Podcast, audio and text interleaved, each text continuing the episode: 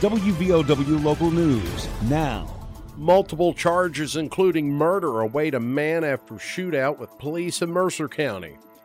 I'm Aaron Stone. Officers with the Mercer County Sheriff's Department and the West Virginia State Police responded to the call Friday night in Princeton.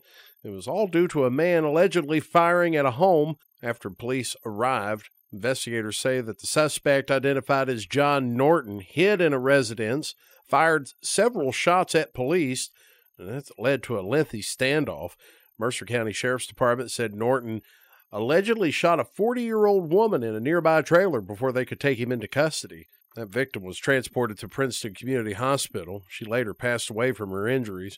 Norton is charged with second-degree murder, eight counts of wanton endangerment, and a felon possessing a firearm. W V O W Logan. Don't let aches and pains put you on the sidelines. Lingering pain from aging or injuries can impair your ability to move and take the fun out of everyday activities. Let Logan Regional Medical Center get you back in the game. Take a joint pain assessment at logan regional medical center dot com slash orthopedics to find out how we can help alleviate pain, increase mobility and range of motion, and get you back to living your life to its fullest. Logan Regional Medical Center. Be well, live well. That's why we're here. West Virginia State Police will conduct a sobriety checkpoint this Thursday evening in Logan County. Checkpoint will take place between six o'clock and midnight on West Virginia Route ten in Chapmanville. An alternate checkpoint has been designated at High Water Street and Tomblin Street in Chapmanville. According to a press release from the Logan Detachment, the checkpoint's primary focus is D U I enforcement.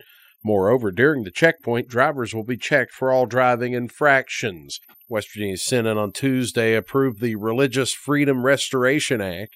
It was a vote of thirty to three. There are no changes made to the version that come out of the House, so the bill now moves to the governor's desk. House Bill thirty forty-two passed the West Virginia House on Monday. That vote was eighty-two to twelve. Senator Amy Grady of Mason County, she says the bill acts as a shield to protect all religious freedom. This is not a tool for discrimination. It is a shield to protect all people. It's not a sword that attacks a specific group of people. It's a shield to protect. Meanwhile, Senator Mike Caputo of Marion County, he sees the bill as a discriminatory bill. This has moved very quickly, and I can't articulate like my leader did there, but uh, I've got some major, major, major concerns with this bill. I do believe it is a license to discriminate. Of course, supporters of the bill say it provides a standard in court for people who claim that they have been infringed upon with their religious beliefs by the government. However, critics, including many in the L G B T Q community, see the law as a discriminatory one against them. We're still fifteen months away from the twenty twenty-four West Virginia primary, but candidates are lining up. Tuesday, State Auditor J B McCuskey announced he's running for the Republican nomination. McCuskey is in his second term as state auditor and previously served in the West Virginia House of Delegates. McCuskey made the announcement to supporters at the Quantum Sports Center in Charleston Tuesday, and he says he's ready to represent West Virginia. It is the hardworking people of this state that I'm running to represent, not the political class. I'm running to represent you.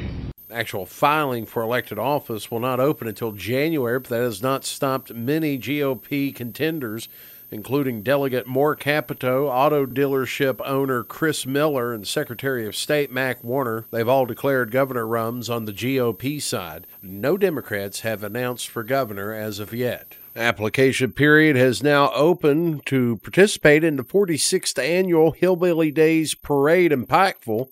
Annual parade is set for Saturday, April twenty-second, and organizers say they have created an online application form, make it easier for applying for those who wish to participate. The application can be found at the Hillbilly Days website online. And the Hillbilly Days, it began back in nineteen seventy-seven, has grown into an event that draws thousands of people each year to Pikeville, and the festival also serves as a fundraising event to benefit the Shriners Children's Hospital in Lexington. And country music star Trace Atkins will be performing during the forty-sixth Annual Hillbilly Days. Every light in the house is on, the backyard's bright as the crack of dawn.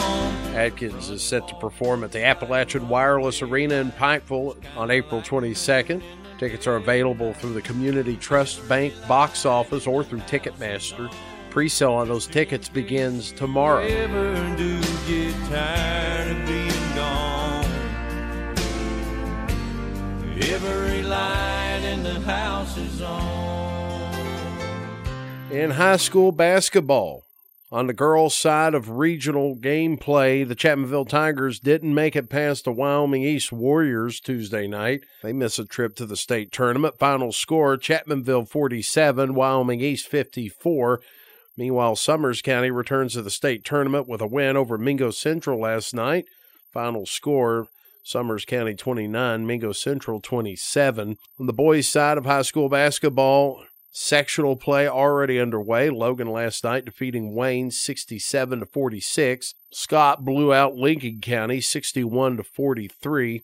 Pikeville also defeated Midland Trail in overtime sixty-seven to fifty-eight. Monday night, Mann defeated Van sixty-two to sixty in overtime.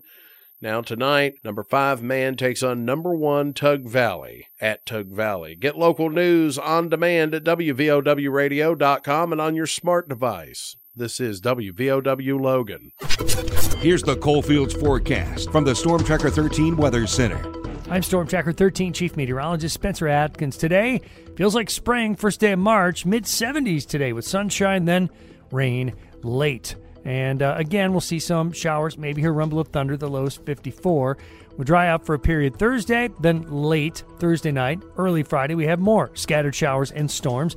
Then a gap, then some more storms late Friday afternoon. Temperatures will be in the low sixties, and it looks like it will be windy. I'm thirteen News Chief Meteorologist Spencer Atkins. Listen throughout the day or click on tri state update dot com for more weather information from the Storm Tracker thirteen Weather Center.